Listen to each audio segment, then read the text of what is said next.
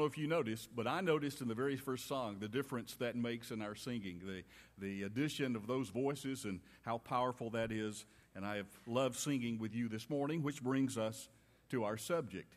When most people walk into an assembly of the Church of Christ for the very first time, it doesn't take them long to experience a little bit of religious culture shock. But they don't have to worry because they're not going to encounter anything too weird. It's just that the music is different from what they're accustomed to. You see, most worship services in Christian culture today are filled with sounds that are conspicuously absent from ours. What I mean is the familiar sound of the piano or the organ, drums, guitars, keyboards, harps, bells, horns. All of those sounds are nowhere to be heard when we come together to worship.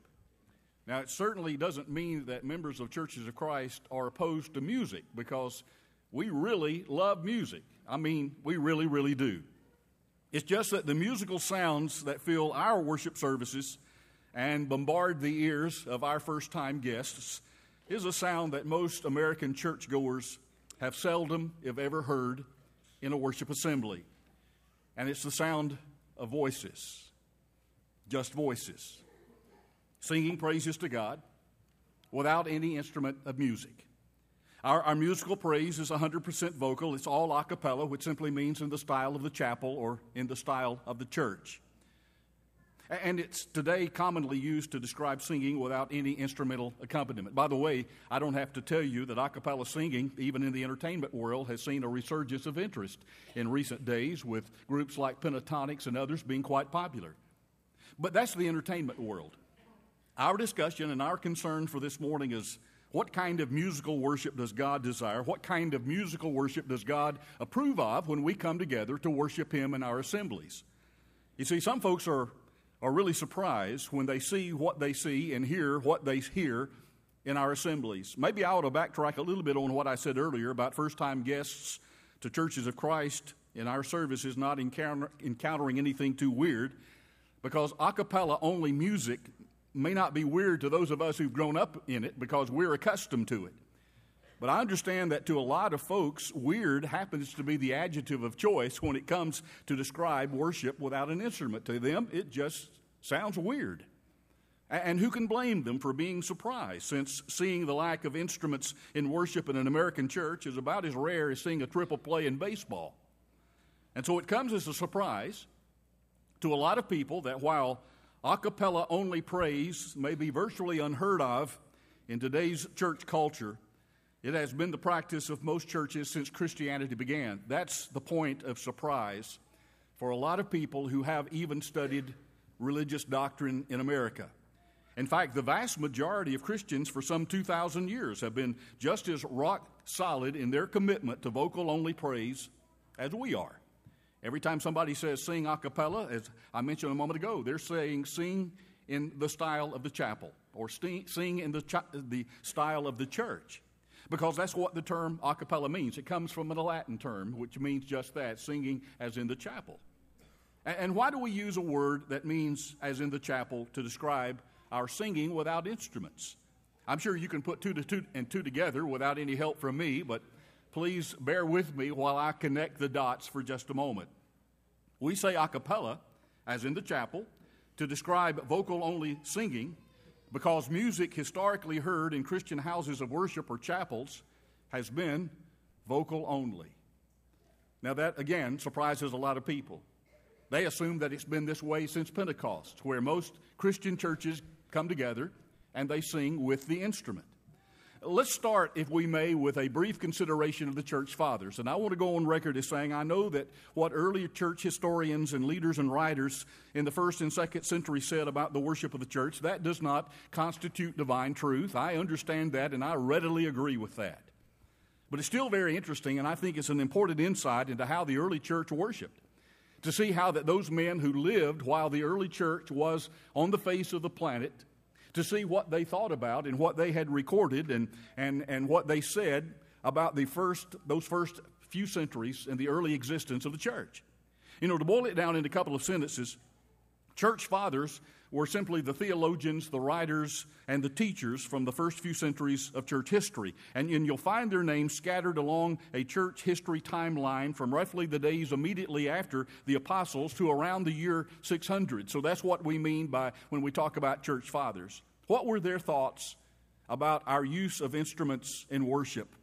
Music historian James McKinnon probably summed it up in one sentence as well as anybody could, and a lot better than I ever could.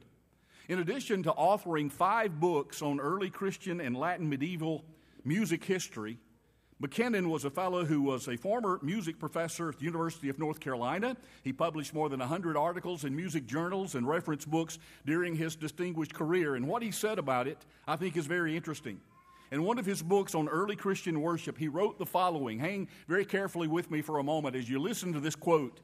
He said, The antagonism which the fathers of the early church displayed toward instruments has two outstanding characteristics vehemence and uniformity. Notice the three specific words that McKinnon used to sum up the attitude of church fathers toward instruments in worship antagonism, vehemence, and uniformity. Think with me for a moment about those words in turn. First, antagonism just means that instruments in worship were opposed by the church fathers. I think that we could all agree with that. Second, vehemence means that they were intensely and vigorously opposed to the use of the instrument in our worship. And third, uniformity means that instruments in worship were intensely imposed, opposed by all the church fathers. Across the board, uniformly, they were against it. Now, I don't really need to say it, but I will. Obviously, instruments did not make their way into Christian worship under their watch because they vigorously and intensely opposed it. So, when did instruments of music begin to infiltrate our Christian worship assemblies? Was it right after the church fathers passed from the scene? And the next generation came along and they did not oppose it as vigorously and as intensely as did the church fathers? Well, not quite. Opposition to instruments in worship definitely was not buried in the grave along with the last church father. That opposition continued to be the status quo for several centuries after the establishment of the church. Now, uh, time this morning does not permit a, a, detailed description of the history of the instrument through those first few centuries. But I will and must say that you can trace the use of the instrument, or maybe I should say, more importantly, the lack of the instrument through the Middle Ages, down through the period of the Reformation, Reformation movement, and through the period of the Puritans as the 1600s rolled around, and you will find a continual and persistent opposition to the instrument in our Christian worship services. By the way, some folks are under the mistaken impression that because we use no instrument in our worship assemblies, that we do not like instrumental music in any context of life. I don't know if you ever had that discussion. I've run on people when we've talked about the, the differences between what they believe and what we believe. And I've had people tell me, well, so you folks hate music. No, no, no. So you hate instrumental music? No, we don't hate it. In fact, I will say, as Joshua one time did, as for me and my house, at the Medlin home, I'm trying to keep this straight in my mind. We have a piano, we have an electric keyboard, we have two violins, one viola, we have five guitars, we have a banjo. It is the South, after all and we have a harmonica. So to say that we don't like musical instruments in any context of life is just absolutely wrong. I also have a collection of some 1,200 cassettes. Do y'all remember what those are? And a thousand CDs, and most of those have instrumental music on them. We love instrumental music. You see, in a certain way, modern day members of churches of Christ take the same position as the Puritans did in the 1600s. I would not know that had I not read it. But prominent church historians and longtime Princeton professor, a man by the name of Horton Davies, made this observation about the Puritans. Listen carefully. He said, and I'm quoting now the Puritans welcomed instrumental music into their homes while refusing its assistance in their meeting houses. This restriction is based in part on the demand for simplicity and sincerity in worship but also on their interpretation of Scripture and the finality of the authority of the New Testament for them, end quote. I, they're, they're right on target. Now, now, watch how Davies then summarizes the thinking of those early American Puritans. Again, I'm quoting. He says, It was not that they disliked music, but that they loved the religion of Christ ordinances even more. I absolutely love that last statement. Davies is saying that the Puritans did not reject the instruments in worship because they didn't like instruments, but because they loved following the will of God even more. And they were convinced that vocal only praise was His will when they gathered together for worship. I think that pretty much states where we stand. Paul said, I remind you in Colossians 3:17, whatever you do in word or in deed, do all in the name of the Lord Jesus, giving thanks to God the Father by him. In my estimation, as a student of the Bible, that is an important and probably the most pivotal passage in the Bible in understanding the matter of biblical authority. Paul is simply saying that everything that we do as Christians, whether it, be in our speech or in our actions, must be authorized by, done in the name of the Lord Jesus Christ. So there must be authority for what we do. And the reasonable mind comes early in Bible study to understand that the Bible simply cannot tell us everything that we are not to do. Because I know that you've had that discussion with people on occasion. Well, the Bible doesn't say that we can't do this or that. Well, it can't. The Bible couldn't be, uh, in fact, if the Bible said everything that we are not to do, we'd have to haul our Bibles around in the back of a pickup truck. That's how big it would be. No, biblical authority demands that if God has said that we're to do something, and then secondly, He has told us how that something is to be done, it's wrong. It is a clear violation of the will of God to do it any other way. It's the difference between generic and specific commands that we've talked about before. For example, the Bible doesn't have to say, don't have Dr. Pepper and potato chips on the Lord's Supper table. And I'm not being profane when I say that, but the Bible didn't have to say that. We understand that when it specifies what elements that we are to use in our commemoration on a weekly basis of the death, the burial, and the resurrection of our Lord, that eliminates everything else is the law of necessary exclusion. So all God had to do is to tell us, here's what I do want, and that eliminates everything else. He didn't have to tell Noah, now here's the kinds of wood you're not to build the ark of. But rather, he told him what you are to use. That eliminated everything else. Let me submit very quickly, if I may, that we in churches of Christ are not alone in our position on the use of the instrument in our worship. And although instrumental praise is obviously now the norm among most church groups, I think it's important to point out that we're, we're not alone in our commitment to unaccompanied singing in our worship. There's actually a sizable chunk of the larger worldwide Christian community that shares our vocal only conviction.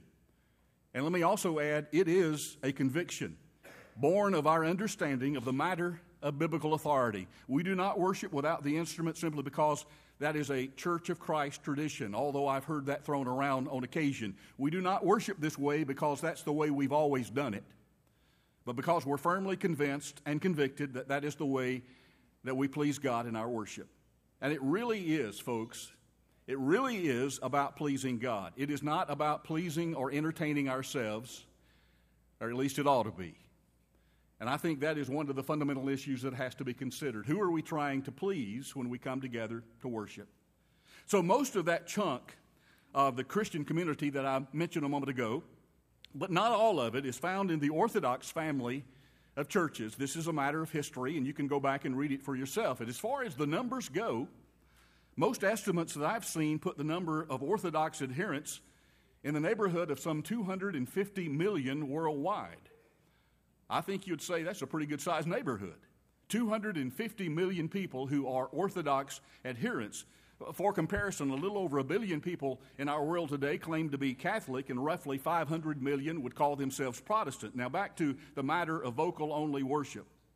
After the Great Schism, that's a part of church history as well, a cappella only worship was the practice in both Catholic and Orthodox churches for many years.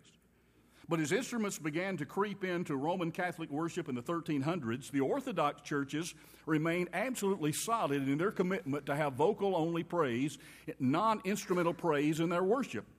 And let me say, and they still do. Some 700 years later, they are still committed to vocal only worship. So we are not alone in our commitment. Now, here's the part of the lesson that I call just the facts, ma'am. Joe Friday in the television show Dragnet of which I and maybe three other people in this audience remember, always said just the facts, ma'am, when he was investigating a crime. I'm going to give you some facts very quickly that I hope will be the backbone of what I'm trying to say today. Fact number one In the Old Testament, God asked for singing and instrumental music for use in worship. There is no doubt about that. Second Chronicles chapter 29, Psalm 150, and a number of other passages indicate that that was what God expected and required of them singing and instrumental music, and that was something that those people in that day could be absolutely sure about. Fact number two in the New Testament, the Christian age in which you and I live, God has stipulated and authorized singing. We've already looked at Ephesians 5:19. There are seven other places where singing is mentioned in the New Testament, or what the Hebrews writer like to call the fruit of the lips, Hebrews 13, verse 15. And let me add, that is also something that worshipers today can be absolutely sure about. Fact number three after, church, after the church came into existence, and for at least the first 600 years, God was given exactly what He asked for. And that was vocal only praise as our singing and worship. Fact number four before the New Testament was completed, the early apostolic church had the Old Testament scriptures as their primary source of information. information. That is, the early Christians carried around their Old Testaments, usually the Septuagint version, which is a Greek translation of the Hebrew Old Testament. And the Old Testament, as we've seen a moment ago, approved and encouraged the use of instruments right down to the naming of the specific instrument that they were supposed to use. And again, we would refer to 2 Chronicles 29 and Psalm 150. And also at the time of the early church, instruments were available. There were Christians that were a part of those congregations that knew how to play those instruments, and yet their talent was not exercised in worship. That's important. Clearly, they understood that the Old Testament regulations were not to be followed in the New Testament church. Fact number five the instrumental music was absent from Christian worship during the days of the inspired apostolic teaching, which indicates that the apostles, who were very familiar with the use of instruments in their temple worship under the old law, never instructed, never encouraged the new church, the infant church, to use those instruments in their worship to God. Fact number six, we're almost through. Fact number six our text, Ephesians 5.19, has two major parts in it. First, Paul says we need to be singing. And then, second, he says, and making melody. The making melody is, in fact, translated from a Greek word, psallo, which means to pluck or twang. Sometimes people will look at that and say, well, that means that there must be an instrument because what else would, would you be plucking or twanging? as the strings of an instrument. The adverbial phrase, though, that follows tells where that action is to take place.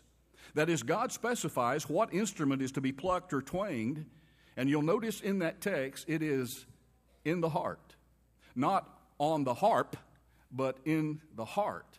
The heart is the instrument that we pluck when we sing praises to God. So that fixes the location of the plucking in a figurative sense. Fact number seven, and finally, the design of worship under the new covenant is fundamentally different than the design of worship under the old law. So, anytime we go back to the old law today to try to find justification for doing what we're doing under the new law of Christ, we're going to be hurting. And we're going to be inevitably inconsistent. Because if I try to go to the Old Testament as justification for having the instrument in the New Testament church, I've got to bring everything that they did in the Old Testament in worship to God into the New Testament church, including animal sacrifice, the burning of incense, and all the rest. We've got to reestablish the priesthood through which we worship, just as they did under the old law. Let me end with a brief restoration story. Because face it, that much of the world and even most of the religious world really can't understand our concern over this if they were sitting here this morning, they would wonder why I'm presenting a lesson on it. That is what to them is a minor issue. What they may in their minds think of is simply a preference issue. You can either have the instrument or not have it. It doesn't really matter because that's not something that we really ought to be concerned with, is the attitude of a lot of people. It is because, I repeat, it is because of our commitment to the restoration of New Testament Christianity in this our modern world that this issue is of great interest and deep concern to every one of us. That commitment includes our adherence to the idea of speaking where the Bible speaks and remaining silent where the Bible is silent. Dan Chambers, in his book, Churches in the Shape of Scripture, which many of you own and even more have read, has a chapter on our musical worship that is absolutely a wonderful treatment of this subject. But in that, he has an interesting modern restoration story that's very similar to our own, and I want to end this study with that story, if I may. Now, remember, we're talking about restoring the beliefs and the practice of the ancient church, of the New Testament church in our day and time. That's our plea, that's our aim, that's our goal. There was a book, Dan says, on the shelves of many bookstores in 2005 that's called Old Light on New Worship. Now, as a lifelong singer of, vocal only praise in, in church, it was actually the subtitle that kind of catches our eye. The subtitle of the book, hang with me for a moment, the book isn't as long as the title, but the subtitle is Musical Instruments and the Worship of God, a theological, historical, and psychological study. That gives you some idea of the premise of the book. But while the subtitle may catch our eye, it was the author of the book that really piques our curiosity. Because the man who wrote the book is a fellow by the name of John Price, and he is a Reformed Baptist minister from New York. And in the preface, Price explained how his book came into being. First, though, you need to know something about the Reformed Baptist Church. They have almost always used only one instrument to accompany their congregational singing, and it's usually a piano, and that's because it is a matter of conviction to them. I'll let Price take it from here, and I'm quoting. More than three years ago, Price writes, a study was conducted in a sister Reformed Baptist church with the conclusion that various musical instruments are warranted in New Testament worship. Now remember, they've just been using one, firmly believe that only one is allowed. But now there's this, this study that says various instruments can be used in New Testament worship. And then he goes on to say the audio tapes of this study came into the possession of one of the members of my congregation, and they passed them on to me. I later became aware that these tapes were having a wider distribution with some influence among other Reformed Baptists. In listening to those tapes, I realized that further study was necessary on this subject and then he winds up by saying, what, I began, what began as a relatively brief study developed over time into what you hold in your hands, which is this book, end quote. After presenting the fruits of his exhaustive study to the congregation, they came collectively to this conclusion. Now remember, the choices were we will stay worshiping with just one instrument as we've always done, or we will acknowledge that multiple instruments in worship are permissible. They chose neither option. Instead, here's what's happened. Price writes As a result of this study, we have been convinced that we should no longer use any instrument in accompanying our congregational singing. That's kind of surprising. Certainly very interesting, wouldn't you say? It kind of reminds me of the people of Nehemiah's day, about which Nehemiah wrote in Nehemiah chapter 8, verse 13, after they discovered that long lost hut building command of God. They were so committed to obeying God, to restoring what had not been done for many years, because they understood that that was something that God required of them to be pleasing to God. In effect, they said, you know, wow, we're supposed to be sitting around in huts while we're observing this feast. Let's go out and build some huts. And they restored a practice that had been neglected for many, many years because they understood now that that is, in fact, and has always been the will of God. I think, in the very same way, in that same spirit, that this Reformed Baptist church said, in effect, wow, you know, our study reveals that we shouldn't be using any instrument while offering our praise to God. Let's get rid of our piano. Interesting. My prayer, my hope, my dream is that more Bible believing people, sincere people, will embrace that same spirit of restoration in their worship and choose to go back to the simple New Testament practice of vocal only praise. Now, granted, that would be a startling and radical change, but I remind you that restoration is usually both startling and radical. That's why true restoration demands boldness. May we all have the boldness to follow the will of God no matter what. And if I know my heart, that's where I stand.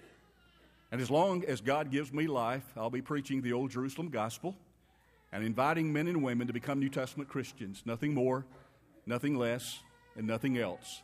And that's what we invite you to today while we stand, while we sing.